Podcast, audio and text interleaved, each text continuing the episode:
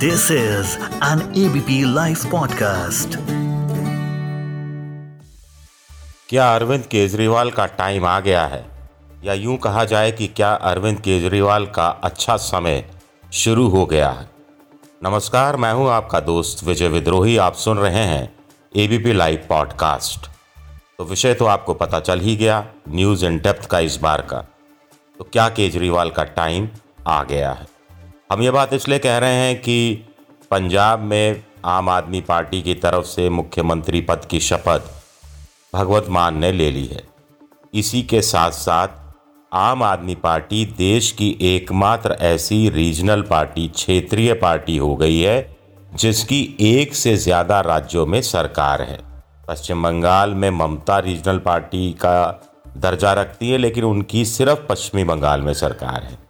इसी तरह उड़ीसा में नवीन पटनायक की सरकार है, लेकिन सिर्फ़ उड़ीसा में है। के सिर्फ़ तमिलनाडु में है, आंध्र प्रदेश में ही जगनमोहन रेड्डी हैं, केसीआर सिर्फ़ तेलंगाना में है। कांग्रेस और बीजेपी की सरकारें एक राज्य से ज़्यादा राज्यों में है।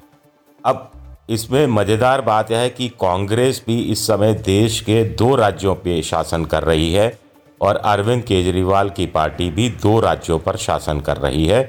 हाँ कुछ लोग कह सकते हैं, साहब, दिल्ली तो पूर्ण राज्य नहीं है, आधा राज्य है या पौना राज्य है तो डेढ़ राज्य ही हुआ। चलिए डेढ़ मान ले, लेकिन एक से ज़्यादा, एक पूर्ण राज्य जिसके पास कानून व्यवस्था लॉ एंड ऑर्डर पुलिस की भी ज़िम्मेदारी है। तो ऐसे में बड़ा सवाल उठता है कि आगे केजरीवाल क्या दिल्ली मॉडल की जगह पंजाब मॉडल को आगे बढ़ाएँगे और पंजाब मॉडल के बहाने वो केंद्र की राजनीति करेंगे। ठीक उसी तरह, जिस तरह गुजरात मॉडल को आगे बढ़ाते हुए तब के मुख्यमंत्री नरेंद्र मोदी ने केंद्र की राजनीति शुरू की थी और केंद्र में वो आने में सफल भी हो गए थे। तो क्या यही काम आप कह सकते हैं कि अरविंद केजरीवाल भी करने वाले हैं? अरविंद केजरीवाल और नरेंद्र मोदी, या यूँ कहा जाए कि आम आदमी पार्टी और बीजेपी में तीन चार समानताएँ हैं। जो केजरीवाल ने ऐसा लगता है कि बड़े सूझबूझ के साथ गढ़ी है। एक, अरविंद केजरीवाल भी राष्ट्रवाद की बात करते हैं बीजेपी की तरह। आपको ध्यान होगा धारा 370 हटाई गई, उन्होंने समर्थन किया। आपको ध्यान होगा, सर्जिकल स्ट्राइक हुई, उन्होंने समर्थन किया, मोदी जी की तारीफ़ की। दूसरा है हिंदुत्व। अरविंद केजरीवाल कहीं से ये इम्प्रेशन नहीं देना चाहते कि वो मुसलमानों की तुष्टिकरण में लगे रहते हैं। आपको ध्यान होगा कि दिल्ली के शाहीन बाग में जब सी ए के विरोध में मुस्लिम महिलाएँ धरने पर बैठी थी, तब भी अरविंद केजरीवाल एक बार भी वहाँ नहीं गए थे। अमित शाह के बहुत उकसाने पर भी ना वो गए, ना मनीष सिसोदिया गए। इसी के साथ साथ आप ये भी देखें कि अरविंद केजरीवाल अपने भाषणों की शुरुआत भारत माता की जय से करते हैं, वंदे मातरम बोलते हैं, लगातार इस तरह की बातें करते हैं कि कोई एक हिंदू नाराज़ ना हो जाए। हालाँकि अब तो वो ये भी कह रहे हैं कि अयोध्या में जब राम मंदिर बन जाएगा तो दिल्ली से वो विशेष ट्रेन चलाएँगे, जिसमें दिल्ली से राम भक्त मुफ़्त में जाकर अयोध्या रामलल्ला के दर्शन कर पाएँगे। तो इस तरह की सोच भी अरविंद केजरीवाल रखते हैं। तो तीन चीज़ें हो गई। अब 2024 में पहले आ रहा था कि नरेंद्र मोदी का मुकाबला राहुल गांधी कर सकते हैं। पश्चिम बंगाल में ममता बनर्जी जीत कर आई तो कहा जाने लगा ममता बनर्जी कर सकती है। और अब इन दोनों नामों के साथ साथ अरविंद केजरीवाल का नाम भी जुड़ गया है। क्या वाकई में अरविंद केजरीवाल इतने बड़े हो सकते हैं अगले दो साल में कि वो उत्तर भारत में कम से कम एक प्रतीक चिन्ह के रूप में सामने आए। परसेप्शन की राजनीति करते हैं, छवि चमकाने की राजनीति करते हैं, प्रतीकों की राजनीति करते हैं। ठीक उसी अंदाज में जिस ढंग से बीजेपी करती है, कई बार तो बीजेपी से बढ़ चढ़ कर वो प्रतीकों की राजनीति या परसेप्शन की राजनीति करते हैं, ये अलग बात है। लेकिन पंजाब में तेरह लोकसभा सीटें दिल्ली में सात लोकसभा सीटें। ये बीस लोकसभा सीटें भी अरविंद केजरीवाल अगर जीत लेते हैं तो भी वो राष्ट्रीय स्तर पर प्रधानमंत्री पद के दावेदार कैसे हो जाएँगे? ये एक बड़ा सवाल उठता है। इससे दुगनी से ज़्यादा सीटें तो अकेले पश्चिमी बंगाल में हैं, बयालीस सीटें। और ममता बनर्जी तो चौंतीस सीटें एक बार जीत भी चुकी थी, पिछली बार हालाँकि बाईस सीटें उनके हाथ लगी थी। आगे हम चलें। कि अरविंद केजरीवाल की राजनीति को लेकर उन्होंने कहा था कि वो वैकल्पिक राजनीति करने आए हैं। तब उन्होंने कहा था कि जब एक बार सत्ता में हमें आने दो, हम कांग्रेस और बीजेपी को राजनीति करना भुला देंगे।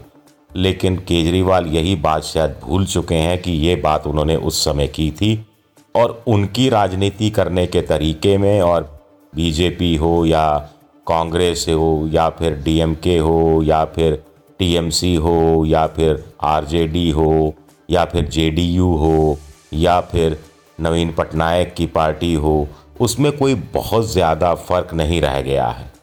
फ्रीबीज की बात करते हैं अरविंद केजरीवाल। मुफ़्त पानी, मुफ़्त बिजली, महिलाओं को मुफ़्त डीटीसी की बसों में सवारी करने देना। हाँ वो तर्क अच्छे कर लेते हैं। जब उनसे पत्रकार पूछते हैं, आप मुफ़्त खोरी को बढ़ावा दे रहे हैं? तो कहते हैं, भाई, विधायकों को भी तो मुफ़्त में बिजली पानी मिलता है। केंद्र सरकार, मोदी सरकार के मंत्रियों को भी तो मुफ़्त में बिजली पानी मिलता है। सांसदों को, चाहे वो राज्यसभा के हों, चाहे लोकसभा के हों, उनको भी तो मुफ़्त में बिजली, पानी, internet connection, WiFi, mobile connection, हवाई यात्राएँ सब कुछ मुफ़्त में मिलता है। वो कहते हैं, साहब, सांसद और विधायक जब हवा में फ्री में उड़ सकते हैं तो मेरे प्रदेश की महिलाएँ क्या बसों के अंदर फ्री में नहीं जा सकती? मैंने ऐसा कर दिया तो क्या गुनाह कर दिया? तो ये बात लोगों के दिल में उतरती है सीधे सीधे उतरती है। हालाँकि अरविंद केजरीवाल फ्रीबीज की बात ज़्यादा करने लगे हैं, विकास की बात कम होने लगी है। पहले महात्मा गांधी का नाम बहुत लेते थे, अब शहीद भगत सिंह और अंबेडकर का नाम ज़्यादा लेने लगे हैं।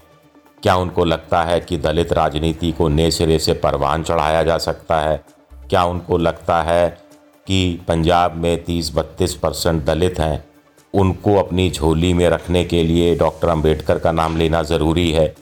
हालाँकि शहीद भगत सिंह के पैतृक गाँव में शपथ ग्रहण समारोह को रखवा कर उन्होंने बीजेपी, कांग्रेस, अकाली दल सबके उस अभियान को तोड़ने की ख़त्म करने की कोशिश की जो उनके खिलाफ चलाया जा रहा था कि साहब बॉर्डर स्टेट है, ये आम आदमी पार्टी को नहीं सौंपना चाहिए, ये लोग सरकार नहीं चला पाएँगे, इनमें खालिस्तान के समर्थक भरे हुए हैं अरविंद केजरीवाल भी खालिस्तान समर्थक हैं।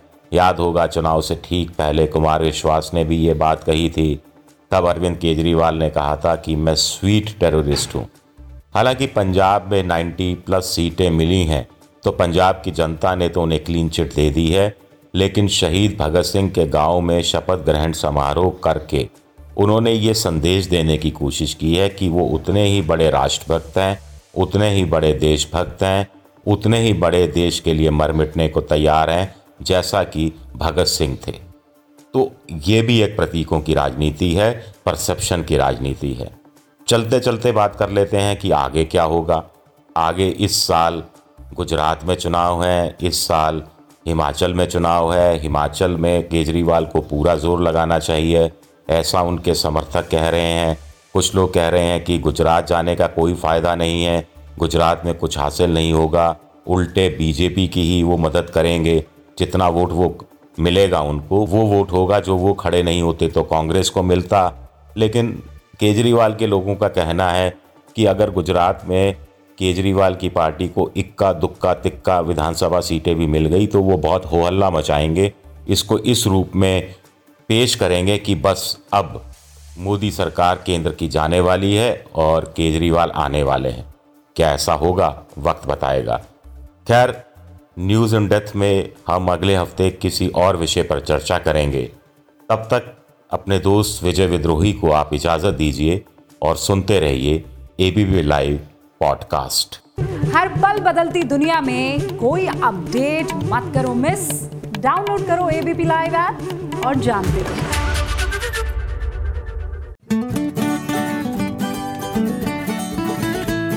This is an ABP live podcast.